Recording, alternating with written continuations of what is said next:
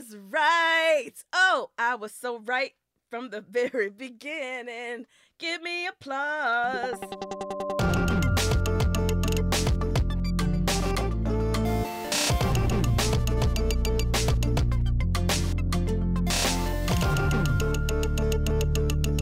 Hello. Welcome back to a new year of Star Trek Discovery, Feminist Frequencies, Recap, Freecast. I don't remember how to host this podcast, but here we are. Here we are. Welcome. Welcome you missed us. To 2018. Welcome to 2018 and welcome to the Mirror Universe. Ooh. Ooh. You can't see because I'm on a podcast, but I am wearing the fake beard that denotes my evilness. In this yep, definitely. Mm-hmm. I am Anita Sarkeesian, and I am joined, as always, by the delightful Ebony Aster. The delight, oh yes, still delightful. Yeah. I didn't leave it behind in 2017. I thought about calling you my sidekick, and then I thought better of it. Yeah, good choice. All right, so we watched Star Trek Discovery instead of the Golden Globes. And that, I frankly couldn't be happier about that choice. Yeah, I couldn't be happier about that choice. I'm a little disappointed. I wanted to watch the Golden Globes. It seems like an important year, but whatever.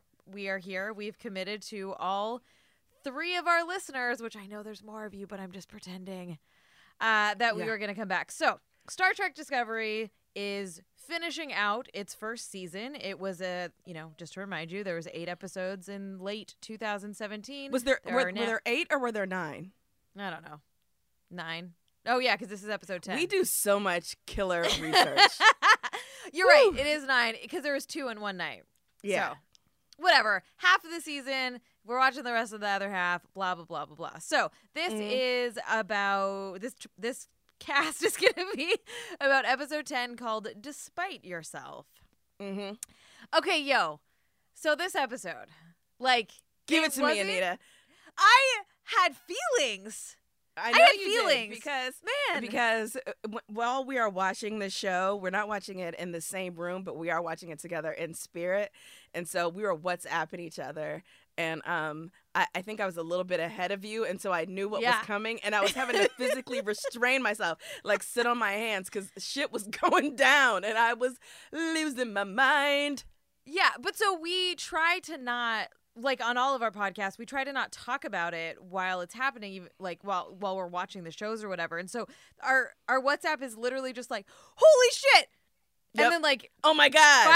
Five minutes later when I catch up, I'm like, what? And then there was definitely a big declaration of Ebony was right.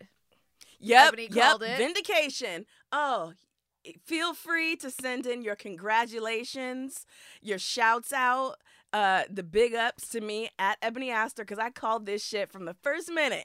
From the first minute, I knew some shady shit was going to go down and there was going to be an undercover Klingon operative on the Discovery. I'm so goddamn psychic. Yeah. It's ridiculous. You're so good. I'm so happy you were right. Like I thought it was a totally far-fetched conspiracy thing, but like wow. Uh-huh. That's yeah, I know, because I don't get enough respect in this joint. But I know what's up when it comes to hackneyed TV drama. No one knows it like me, you know? But anyways, let's get into it. I want to know like what things stood out to you? I mean, obviously, there were some moments of just sheer, like, bat shittery, you know, in this episode, you know? So I like that they didn't give you, like, they didn't give us a single episode to catch our breath. They just went out swinging. Yeah. And I kind of appreciate that. Yeah, like, me too.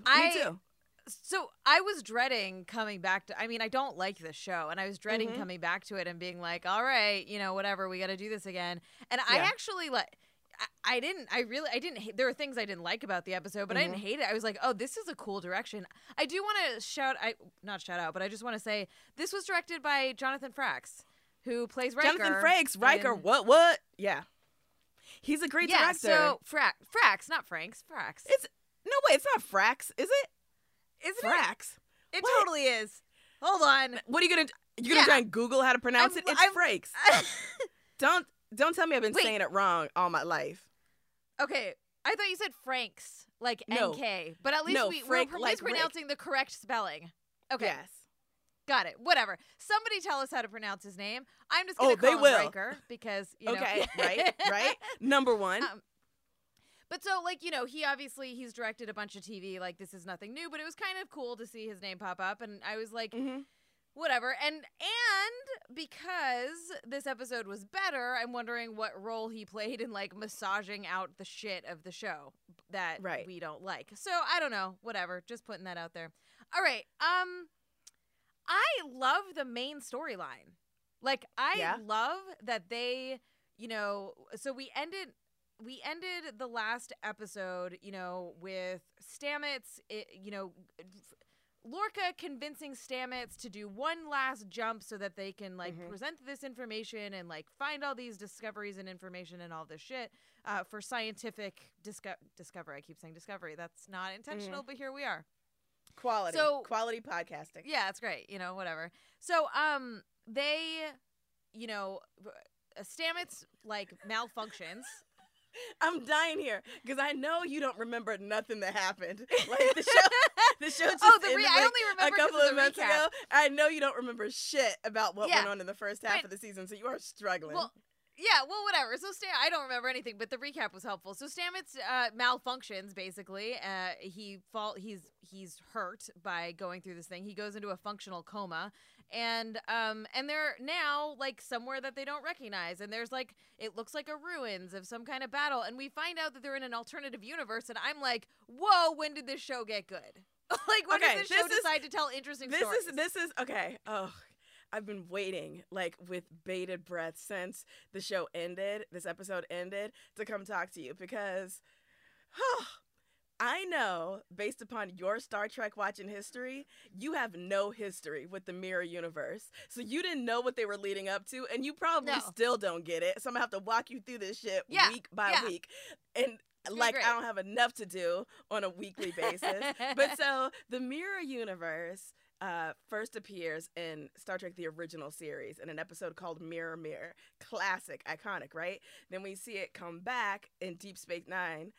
Shout out, Deep Space Nine. And then I think I never watched Enterprise. I'm not going to go back and watch it. I say that now. One day, I don't know. I may have the flu, get bored.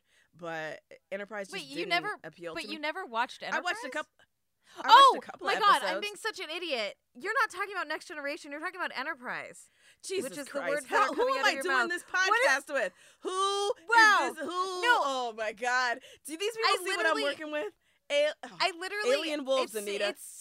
It's such a piece of shit show that I forget that it exists. Like, I don't want it to exist. So it just fell out of my brain, which is why I was utterly confused. Cool. Okay, well, that makes sense. All right. Right. So anyways, so we saw the Mirror Universe appear in original series, Deep Space Nine, and Enterprise, which I know you didn't watch any of, so you're not gonna have the background on why, like, the Mirror Universe is so awesome, and I love that. Like, I was totally not expecting them to go this route because as much as they are trying to kind of reboot what Starfleet is and what the meaning of a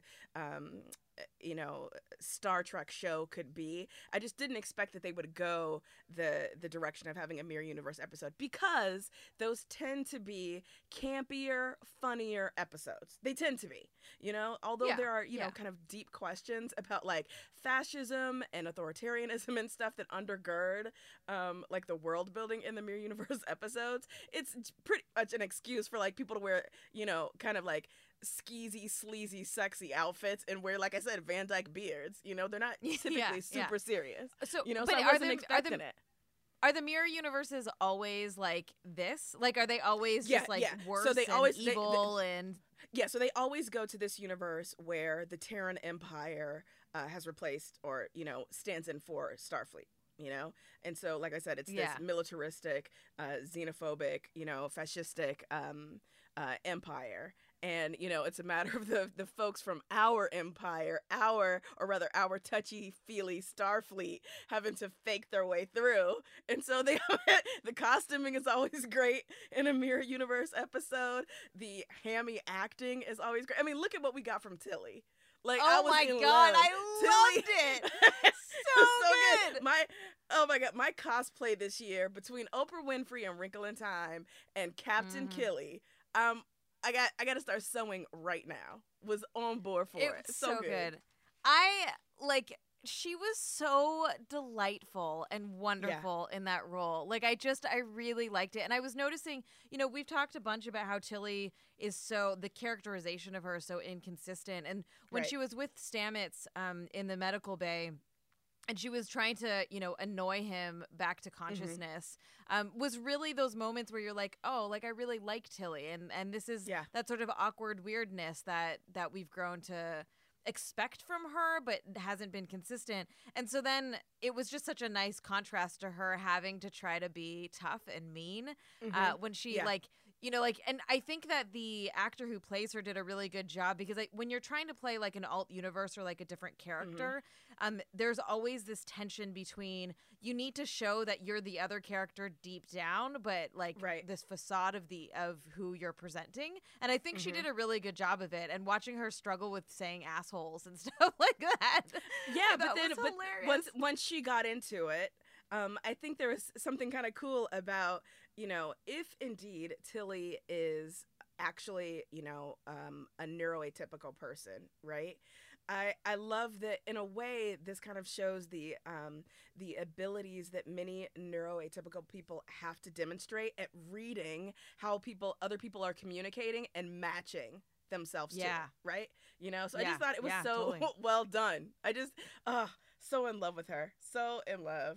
I hope that they keep not fucking her up, because for a while there, when it seemed like she was just gonna go like, you know, sidekick, wingman, you know, like fruity sorority girl Tilly, I was like, y'all fucked this up. You only had 9 episodes. How did you go from having somebody so cool to fucking her up? But we're getting it back. Yeah, and like, I don't know how long this is. Is it going to last one more episode or more? But it's going to last at least one more episode, so I'm excited to see more of Captain Killy. And I love that they did a nod. They were just like, that's subtle. Like, I liked some of that self-conscious joking that happened and the sort of campiness, and it makes I'm disappointed that I don't know the history of this in the Star Trek universe. I'm disappointed as well. Yeah, I feel like it would mean a lot more, because I really did enjoy, like, this, like, the overarching themes of what was happening here. Since you, like, your Star Trek fandom, it's deep, but it's fairly narrowly focused. Did you enjoy Lorca's Scottish accent? That was shout so. Out to is Scotty. That a thing Come too? On. I hated that I laughed, but I laughed. I totally did too. I thought it. I thought it was cute. Like, I liked that. And because I was sitting there being like, he looked so pained. I was like, what is he going to do? And like, there was enough pause between like Michael telling him to mask his voice and him trying to think of what to do. And that was really cute. Yeah. I liked it. Me too. Yeah. So they are in this alternative universe, et cetera, and there's a bunch of other stuff happening that's all rotating around this main storyline. And I think one of the ones that's interesting-ish, like I'm conflicted about, but interesting, is the Tyler stuff, which, you know, you totally called. Yeah. He's having these, like, what seem to be PTSD flashbacks when he's trying to... First of all, hold on. So he's on this little shuttle and he's trying to get a data core out. They have this really fucking cool looking laser tech thing that they get to like use to excavate. Where did that come from? The look of the tech in this show is so wildly inappropriate for where it's supposed to sit in the timeline of the Star Trek universe. And I was thinking about like the coloring of the show, right? Like, it's really grainy. But there's these moments like in the medical bay, it's really bright. It's really bright and light, like the Star Trek movie reboot. Yeah, but then everywhere else is really, really grainy and gritty, and sort of like muted. And so there's just these. It feels inconsistent to me, and so I'm like, I don't know. I should pay attention to it more and see if it actually is consistent, because I only started really noticing it now, but.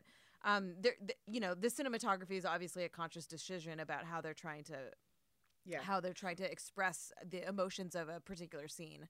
Well, smarter people than the two of us have probably spent, you know, some time unpacking the ways that this show is lit and photographed. Oh, sure. So, you know, feel free to hit us up and shoot us suggestions of stuff to read, because I would be interested in reading about that stuff. Because I mean, it's more than just like the difference between the look of a Klingon ship or the look of a Vulcan ship versus the look of a Starfleet ship. No, right? It's actually like lighting and color corrections and that, all that kind of stuff.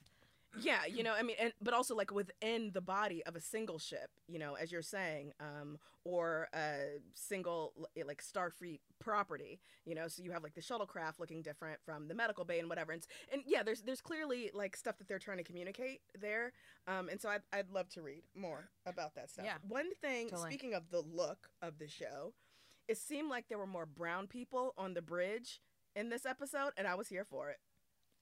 I was here for it. I don't know who got promoted. Would you like to do your hair report right now? Yeah, it looked great. It looked damn good. It looked moisturized. It was soft and geometric. I wanted to run my fingers through it. I get why Tyler loves Burnham. She's beautiful. She's a beautiful woman. Yeah, I don't get why Burnham likes Tyler, though. On point. I give it a 9 out of 10. A 9 out of 10. I'm so digging the woman's hair, the other black woman. She has braids or dreads or something. I can't remember what it was because we only see her for 2 seconds. On the bridge? Yeah. Loving her. I want her to, like, actually be a character. Yeah, I'm blanking on her name, which sucks because I did the research to actually find out her name. Yeah. And it starts with an O. I wrote it down last time, but I don't remember either. But, okay, so Tyler. Can we be nominated for some kind of podcast award? Because quality like this needs to be recognized. It's not our fault that they didn't make her a character. And the only reason you and I even know her name ever at any point, which is not currently, is because we both watched the show with subtitles on. Yeah. Oh, no, I don't think she's had more than 3 lines, but I desperately want her to. And I am hoping that we'll get, who knows, in this mirror universe, maybe she catches a break. Yeah, maybe. So Tyler's having these PTSD flashbacks, and they're really intense, right? Like, it's hard. This is not easily dismissed, like, even for us. Like, they're clearly he's tortured, and all this awful stuff is happening, and he's really interfering with his ability to do his job, right? Like, that beginning scene, you're like, when Michael's like, you have to be very precise or else you'll lose all of it. You're just sitting there being like, oh my God, he's gonna fuck it up, right? Yeah. So I thought some of that stuff in this episode was interesting, right? He goes to L'Rell. So close. He goes to L'Rell, who is the Klingon that tortured him and raped him, or we assume it sounded like.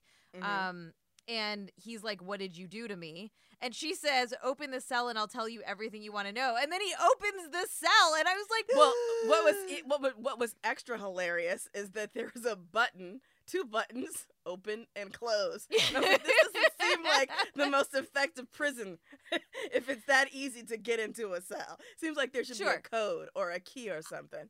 Sure. I was also thinking, because nobody knows what's going on with him and he's not, like, revealing that information, that, like, wouldn't there be some kind of notification when a cell door opens? Girl, please, maybe, right? But he's and also the security. Wouldn't there be, yeah, I'm assuming that has to be the answer, because otherwise wouldn't there also be someone stationed in the brig? You have this, like, high-value prisoner down there. Yeah. And just, like, no one is keeping tabs on her. So we are being generous to the show by saying because he's the security chief, then all of those things don't matter. But I think that that's just not. It's just this. It's not there because it doesn't work for this particular story. So whatever. Right. But so that's when we find out that they're like doing this prayer and he's got some Klingon shit inside of him. And Ebony's all, I was right. I was right. Oh, I was so right from the very beginning. Give me applause. Yeah. Thank you very much. You're welcome. So he's hiding this, right? Right, but okay, to be honest, when I said, you know, from the beginning I said, okay, it's going to turn out Tyler is actually, you know, old dude from the Klingon ship, right?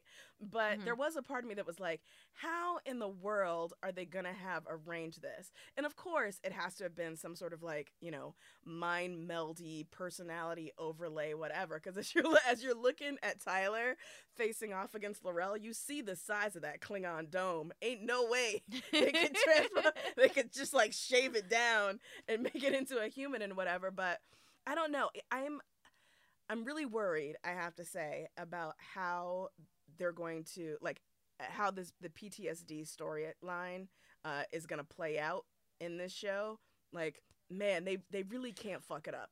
Of all the things that they're doing on this show, the way that we, you know, understand what's happened to Tyler, what is happening to Tyler, his fear that he's not who he thinks he is, his, you know, very real concern that, you know, someone's going to find out, that he has to hide what he's going through while still attempting to wrestle with it. Like, I just don't want them to fuck it up. Yeah, I know. And have him like, I don't want him to like, you know, think his way or fight his way out of PTSD, I guess is what I'm saying. Like, I want them to, you know, pay at the time and the consideration this very real, you know, experience deserves. Yeah, totally. And like, you know, it's this, we don't know what they're, because it's not, it's obviously a like supernatural science fiction universe of PTSD in this particular case. Like it is and it isn't, right? Like it's, there are legitimate, like he's having flashbacks and he's getting triggered, but also he has some shit like melded and grafted onto his body, right? That's literally making him a different person. And so I'm curious, like. I have a question about that too, like, because Culber says, your like they went into your limbs and like broke them apart and like shortened your radius and femur and whatever. And for a second I was like, wait, did they make him shorter or taller? Wouldn't someone have noticed? Wouldn't he have noticed? Like, hey, I'm 6 inches taller than I used to be. My arms are a lot longer. It feels like there's junk in here. I don't know. I'm not the smartest person to be watching this show. I have really basic questions. I mean, what if what if he is the other Klingon dude that we obviously, right? And then, but like they put the other Klingon dude in his body or something. That doesn't make any sense either. So like he's wearing like a Tyler suit. Yeah, kinda. Because like, why, if you're just doing like a mental graph, right? Like they're talking about building personalities on top of an existing personality. Like, why would you have to break down all of your bones and cells and all that shit to make that happen? They probably needed space to pack in some more of that huge Klingon brain. Look at the size of that Klingon head. It just like a regular human head won't hold it. It's like brains are like grafted onto the different pieces of these organs and shit. Yeah, it's like trying to, you know, shove pudding in a sock. Like you gotta find any place it'll fit, I guess. I don't know. Oh man, that shit's weird. I know, but I'm looking forward to seeing how that plays out. You know, like what it's gonna turn out to be.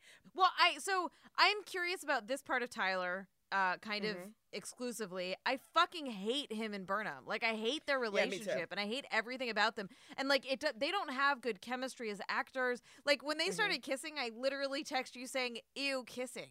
Like a 5-year-old. I know, exactly. It was like getting a text from a third grader. Actually, but you know, I hand wrote my notes because it's 1917, apparently.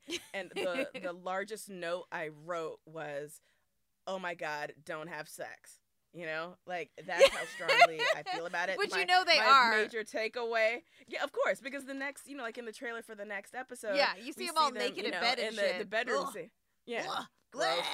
No. Yeah, gross. Not into it. Not into it. I want the fan edit that edits that shit out. Get cracking. So I don't like them. Be the change you want to see in the world, Anita. Yeah, I know, right? You don't want to see my old fan vids that I used to make. I do. But so the thing that kind of bummed me out is that overall I really liked this episode and I felt a lot more emotionally invested. And then it kind of ends with Michael saying this shit, or fucking Tyler saying this shit to Burnham. I'm here to protect you. Nothing will ever stand in the way of that, no matter what happens. And we know his story. She doesn't know his story. And it's supposed to be this touching moment. And I can't take them seriously. And like, it just feels like it's ruining the goodwill that this episode gave me. Or that I gave to or whatever. Their romantic relationship is so unnecessary. The closeness that those two outsiders could have brought to a friendship would have been, I think, even more compelling if they were just friends. You know? Yeah. There was no need to get them into bed. Exactly. And because of, like, they're using this relationship as a way to make Tyler have an outlet and a care and a connection, mm-hmm. and like it's a way to be able to add another dimension to how to express what's happening to him and his trauma. But mm-hmm. you could do the exact same thing through a friendship, like you were saying, right? Like all of the narrative devices that they're using here would be so lovely if they were like, yeah, we're both kind of outsiders and we're like banding together, mm-hmm. right? Yeah, yeah, yeah, exactly. Like you just said. You know, as much as I still. You know, and I feel bad about it, but as much as I still don't like Stamets and Culber, I'm okay now with that relationship being the only. Well, it might be too late for me to have that. Yeah, right? I'm like, oh yeah, I guess we need to put in a spoiler alert. Spoiler alert. Spoiler alert. This whole episode's a spoiler alert. Yes, seriously. Okay, I actually forgot his name, so in all of my notes, I just called him Ricky. Mm-hmm. So I was like, mm-hmm. you know, Ricky, the doctor. Okay, so Stamets, Culber, he, you know, like he's catatonic, and then he comes out with these things. So he's clearly like plugged into a higher dimension of understanding because he keeps saying, "Be careful, the enemy is here." He's saying some shit about the palace, which I'm assuming has to do with the emperor of the Terran, mm-hmm. whatever. And then you know, I was like, oh. Tyler's going to Ricky to be like, something's wrong with me. Can you figure it out? Mm-hmm. And that, you know, that's asking for help is cool. Like, and at least there's someone that he feels like he could go to.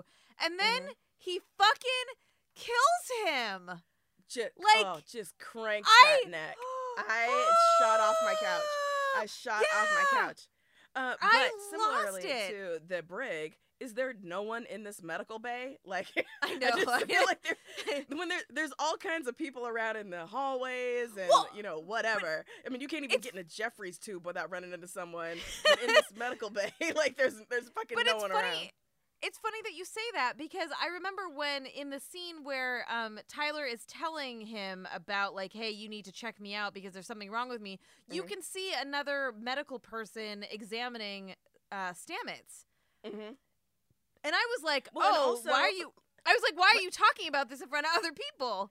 Right, and then after he snapped that neck, what did he do with the body? Like, did he just kick it in the corner and then, you know, teleport off the ship? I have questions. Well, someone's going to find that body. Someone is going to ask, where's Culber? And, like, replay some shit and figure out Tyler did it. Didn't you see the scene where Stamets is holding him? Yeah, that's what I'm saying. So, like, from the point at which... you know, Culber gets laid out to whatever happens once, you know, Tyler, Burnham, and Lorca, you know, transport over to the Shenzhou. Like, I just want to know what happened to his body. Like, did he just leave it there? What was his end game? Are we assuming he knows like, he's not coming back? Right, and when he came to the transport bay, or the transporter bay or whatever, and he was like, he was all frazzled and they were like, where were you? Blah, blah, blah. And I was like, oh, you were like chopping up this body and shitting it out into space or something. Like, I was like, you were late because you were disposing of the body because you needed to cover it up mm-hmm. because clearly when you are threatened, this other personality comes out, right? Right, right. Or whatever is happening there. But no, he just left the body. So yeah, is this going to get wrapped up in the next episode? Like, it's fucking weird.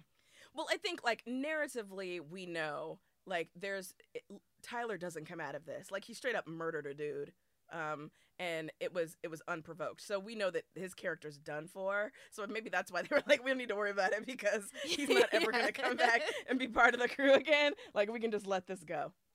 Yeah. So hey, if they don't care about it, I'm refusing to care about it. Sure. Well, mm-hmm. yes, agreed. Just you know, whatever. It's this show. Lorca. Yes. And those goddamn fortune cookies. Those fucking fortune cookies.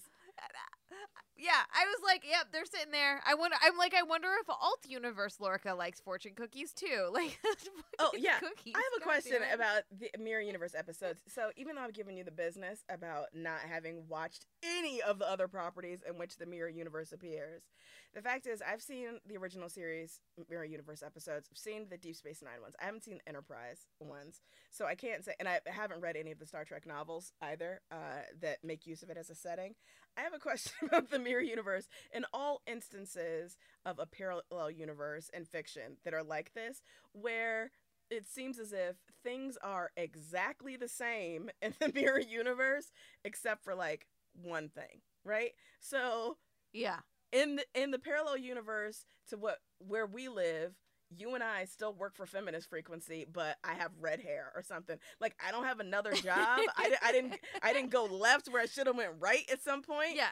Like, everything else is the same. It's just now I have sideburns. This doesn't make any sense. I was thinking the same thing, actually, because if you, like, if it's science, like, if you make different choices as a different person, and you, like, end up in other places, or, like, you know, the world is completely different in terms of the, like, the philosophy of the world, then yeah, why wouldn't you be doing different things? Not just, like, yeah, I was on the ship, but, like, I kill people now, right? Like, that doesn't... Yeah, exactly.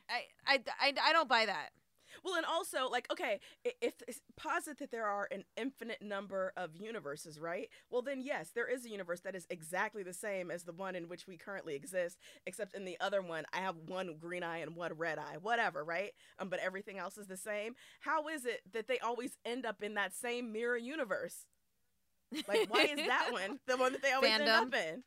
Fandom. Yeah, why don't they ever end up in the one where, you know, people are just intelligent bananas? Did you ever watch Fringe? I watched maybe one episode, and I would like to go back to it because I'm a big fan of John Noble. That was so I'll say this: Noble, right?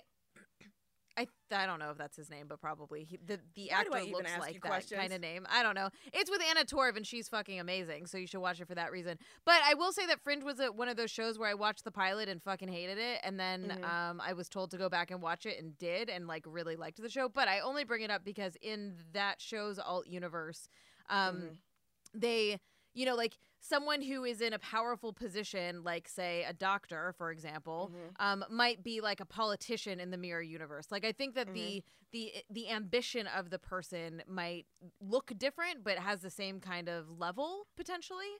That's really gross. I think that's really gross when you unpack it, because if powerful people are powerful in one universe and then also in another universe, it suggests that there's something imminent to them and inherent in them that that allows them. So conversely, people who are poor or, you know, exploited, there's something imminent to them and their being that, you know, makes it, they're just perpetually a victim. Fuck that.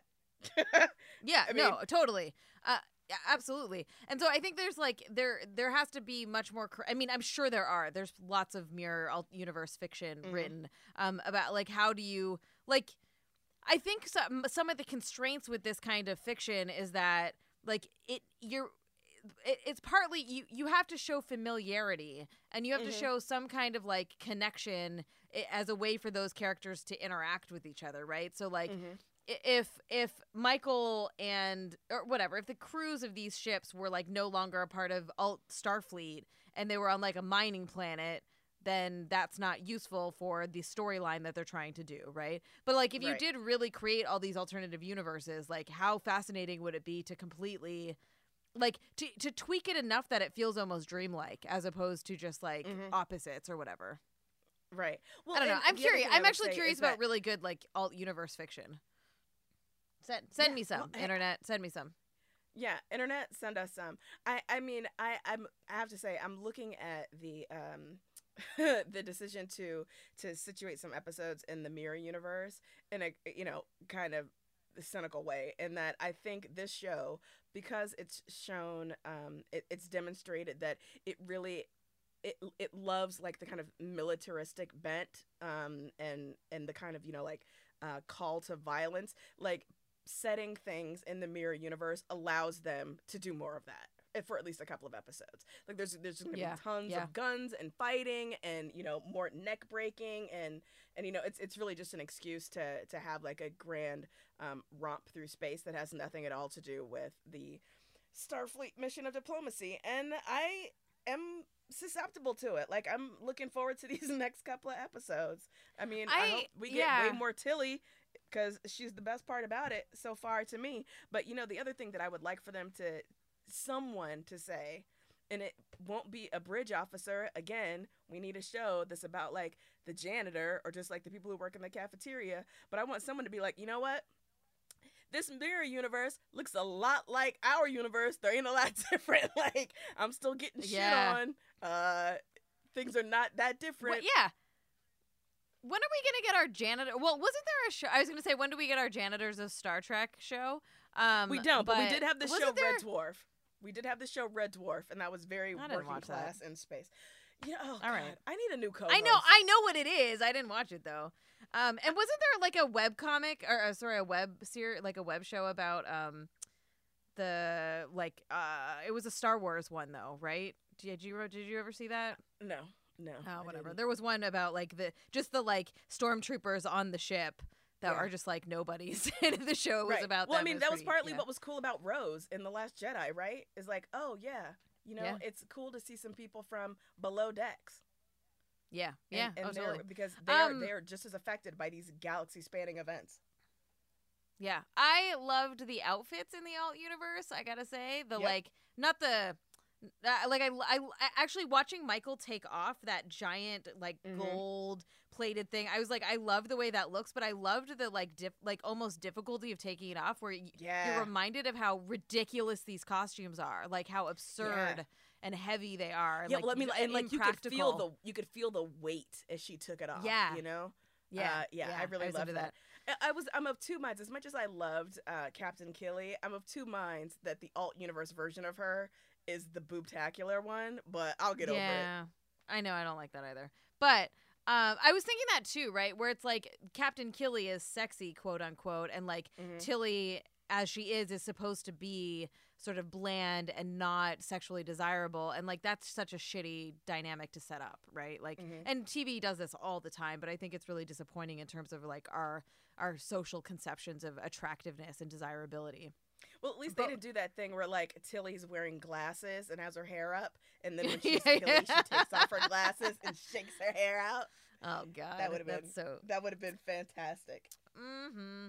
I hear you on the, like, just another episode, like, it's just another opportunity to be super uber violent and all that crap, and I 100% agree. And I was thinking that, like, as I was watching them on the other ship, the Shenzhou, I was like, this is kind of cheesy. Like, it's a little over the top, and it's a little like it's over the top in a way that isn't reflective, like the joke about Captain Killy's name. So that kind of stuff bothers me a little bit. But I wonder if, you know, because Michael's clearly upset that she had to kill this guy, regardless of, like, the fact that it was self-defense and regardless of the fact that it's not actually her friend that she knew before.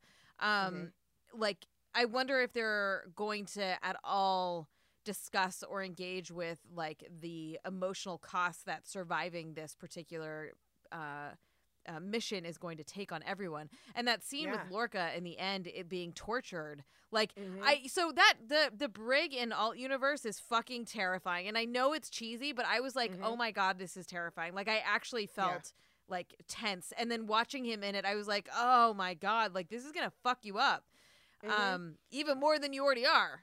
Yeah, you know, I have to say, I am giving Lorca a couple of biscuits for this episode, because we did get a couple of moments of self-reflection that I thought were sincere and that I thought were effective. And, you know, when Burnham's walking him through the research that she's done from the Rebel files, and she's like, okay, you know, here's the breakdown of who we are and whatever and blah, blah. And, he was like, I kind of hate that I'm still this guy in an alternate universe, you know? Yeah. And that felt real to me. He's shipped in, survive, and all of that. Yeah. Like, it felt, I really liked that as well. I like that as well. And I don't know. Yeah, Lorca wasn't terrible in this episode. And those moments where he's like, you do what you have to do. Like, I am not your captain anymore. Like, we need to survive this. And because it's such, Starfleet is such a hierarchical, regimented system that, like, he does have to say that. Like, I believe that he has to say that many times to get that drilled into everybody to understand that, like, this is life or death and our hierarchy here doesn't matter. Right? Right. Right. Yeah. Yeah. He wasn't the worst.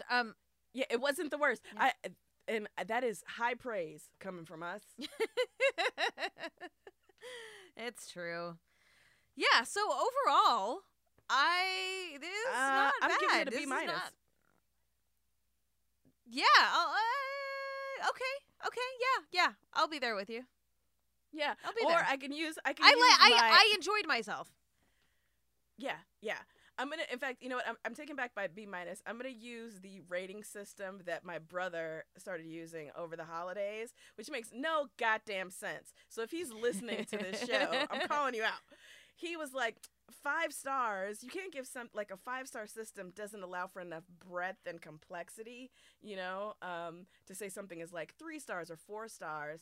It just is. It seems like a very crude kind of ranking system. So he he decided he wanted to do 10 stars, but he would say, so I gave this movie 8 stars. And I'm like, Brian, that is mathematically the same thing as 4 stars out of 5. But in his mind, it was somehow different. So I'm going to give this 8 stars out of 10.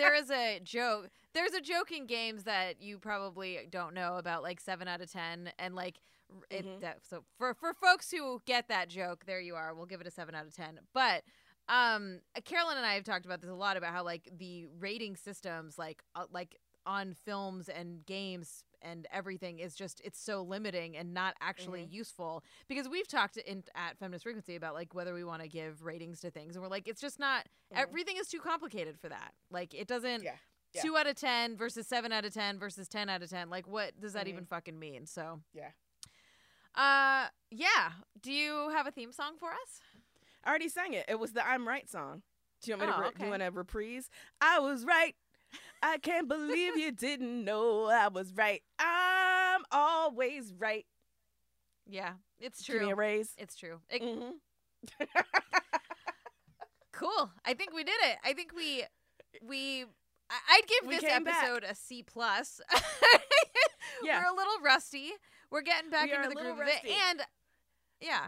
It was nice to not just shit on the entire episode. So that was I have surprise. To say, for people who listen to this episode, please listen to our regular flagship Freak Show radio episode that's going to come out this Wednesday, because we are going to talk about an episode of Black Mirror that I really wanted to bring up, as you know, Anita and I were talking about this Star Trek episode, but if you are a fan of Star Trek or just a fan of this podcast, you're going to want to listen to our main podcast on Wednesday. So tune in. Which you can find on all of your podcasters at Feminist Frequency Radio.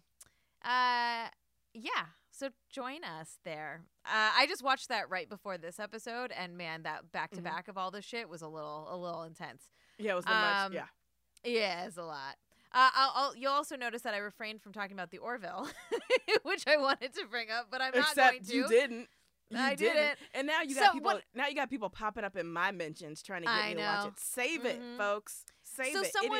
Never gonna happen. One of our listeners sent us a YouTube video that I didn't get a chance to watch, but I really want to, which is one of the former writers of Star Trek talks about the differences between Discovery and the Orville, which I would find very interesting. So I will eventually listen to that and give you my full report. Force you to listen to that. You should give me your full report, because again, if it mentions the Orville, I'm not fair. Interested. I completely respect that. All right, y'all. Thank you so much for joining us. We're so happy to be back with all of you. What is the end of stuff? The stuff is. Please review this podcast. Leave us a little comment if you like it. It really helps us with getting the word out there. You can subscribe to us on any of the podcast hosts of your choice, because we should be just about everywhere at this point. And I think that's it. We'll see y'all next week. Oh, wait, I was so rusty. What the hell? I'm at Anita Sarkeesian on Twitter. Ebony is at Ebony Aster. And you can find all of our work and all our other podcasts at feministfrequency.com. Yeah, and make sure to nominate us for a potty award, because this shit is gold. All right, y'all. We will be so much better next week. Probably not. Bye. Will we, though? No, we won't. Goodbye.